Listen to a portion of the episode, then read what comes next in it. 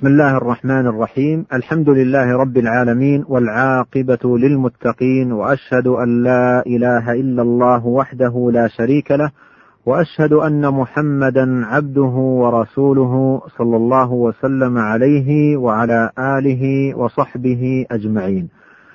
السلام عليكم ورحمة الله وبركاته وبعد. معاشر المستمعين ومن أسماء الله الحسنى الصمد. وقد ورد هذا الاسم في سورة الإخلاص. قل هو الله أحد الله الصمد لم يلد ولم يولد ولم يكن له كفوا أحد. وهي السورة التي أخبر النبي صلى الله عليه وسلم أنها تعدل ثلث القرآن. ففي صحيح البخاري عن أبي سعيد الخدري رضي الله عنه قال قال النبي صلى الله عليه وسلم لأصحابه أيعجز أحدكم أن يقرأ ثلث القرآن في ليلة؟ فشق ذلك عليهم قالوا أينا يطيق ذلك يا رسول الله؟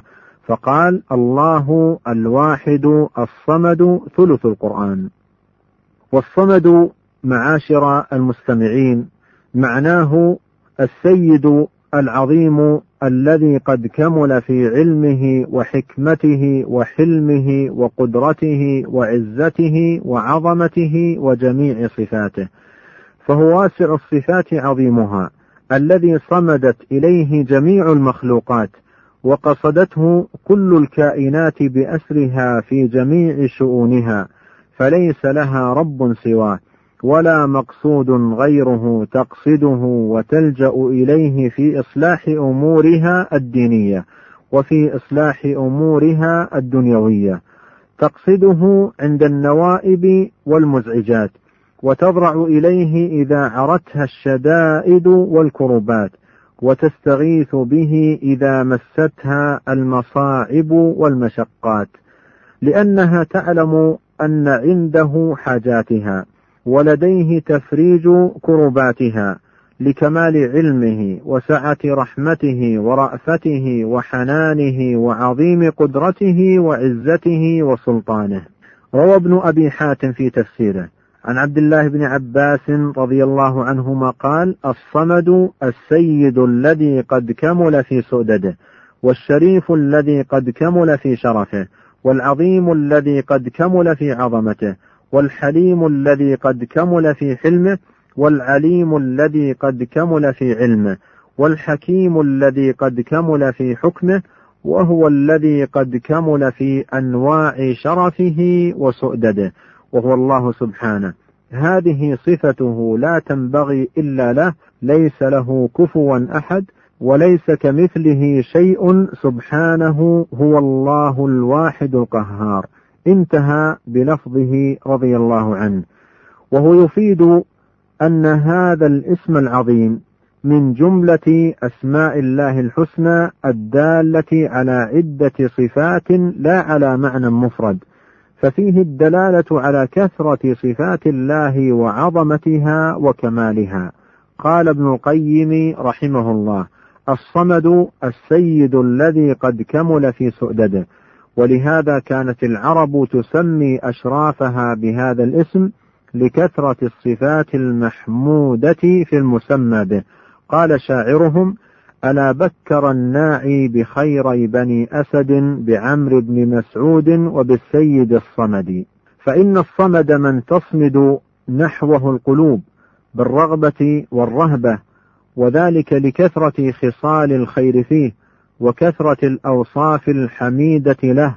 ولهذا قال جمهور السلف منهم عبد الله بن عباس رضي الله عنهما الصمد الذي قد كمل سؤدده فهو العالم الذي كمل علمه القادر الذي كملت قدرته الحكيم الذي كمل حكمه الرحيم الذي كملت رحمته الجواد الذي كمل جوده. وبين رحمه الله أن اشتقاقه يدل على هذا فإنه من الجمع والقصد فهو الذي اجتمع القصد نحوه واجتمعت فيه صفات السؤدد وهذا أصله في اللغة والعرب تسمي أشرافها بالصمد لاجتماع قصد القاصدين إليه واجتماع السيادة فيه. ولأجل هذا معاشر المستمعين تنوعت عبارات السلف في تفسير هذا الاسم. فمنهم من قال الصمد هو الذي ليس بأجوف ولا يأكل ولا يشرب. ومنهم من قال هو الذي يصمد الخلائق إليه في حوائجهم ومسائلهم. ومنهم من قال هو الذي لا يخرج منه شيء أي لا يخرج منه عين من الأعيان فلا يلد. ومنهم من قال هو السيد الذي انتهى سؤدده ومنهم من قال هو الذي لا أحد فوقه. وقد أورد جميع هذه الأقوال ابن جرير الطبري في تفسيره وذكر من قال بها من أئمة السلف رحمهم الله. وأوردها كذلك الحافظ ابن كثير في تفسيره وغيرهما من المفسرين. وكل ذلك حق لأن هذا الاسم دال على جملة أوصاف عديدة لا على معنى مفرد كما سبق بيان ذلك. ولهذا نقل الحافظ ابن كثير رحمه الله عن أبي القاسم الطبراني رحمه الله في كتابه السنة له. بعد إيراده كثيرا من هذه الأقوال في تفسير الصمد قال وكل هذه صحيحة وهي من صفات ربنا عز وجل وهو الذي يصمد إليه في الحوائج وهو الذي انتهى سؤدده وهو الصمد الذي لا جوف له ولا يأكل ولا يشرب وهو الباقي بعد خلقه. وقال البغوي رحمه الله والأولى أن يحمل لفظ الصمد على كل ما قيل فيه لأنه محتمل له.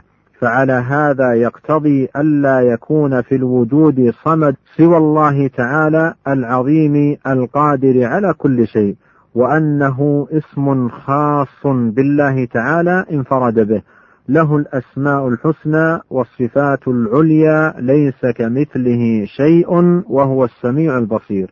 وقال الشيخ محمد الأمين الشنقيطي رحمه الله من المعروف في كلام العرب إطلاق الصمد على السيد العظيم وعلى الشيء المصمت الذي لا جوف له.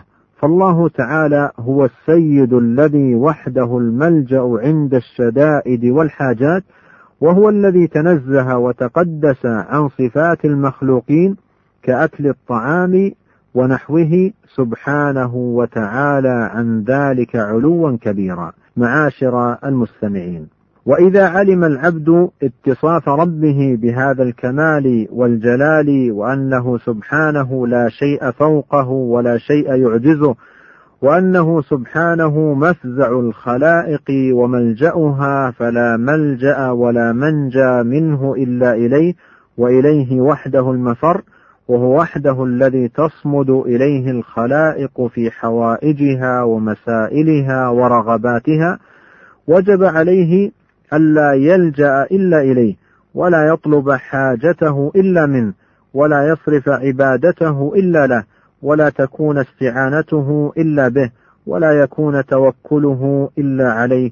أمن يجيب المضطر إذا دعاه ويكشف السوء ويجعلكم خلفاء الأرض.